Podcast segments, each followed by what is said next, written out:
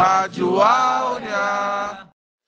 Com vocês, mais uma rádio novela em nossa rádio Áurea de Oliveira, com o patrocinador Sabão Cracrá.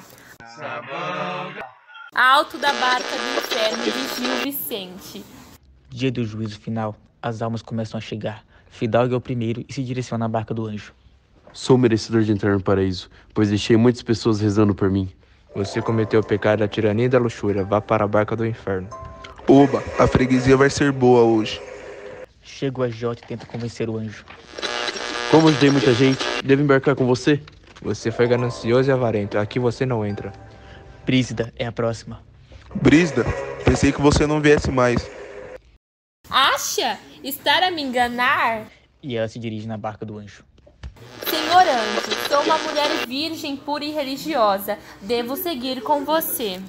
Aqui no livro de registro consta que você é condenado por bruxaria e prostituição. Entra na barca ao lado. Pensou que conseguiria enganar? Mas o seu lugar é aqui. Religiosa?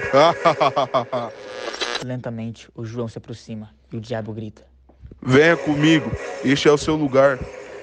Desconfiado, João decide procurar o anjo. Senhor anjo, preciso confirmar o meu destino. Você pode me ajudar? Por ter vivido de forma simples e ser uma pessoa de grande humildade, autorizo subir na minha barca. Eis que chegam os quatro cavaleiros.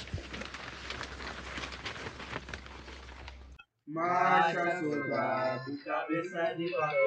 Quem não marcha direito vai preso no papel.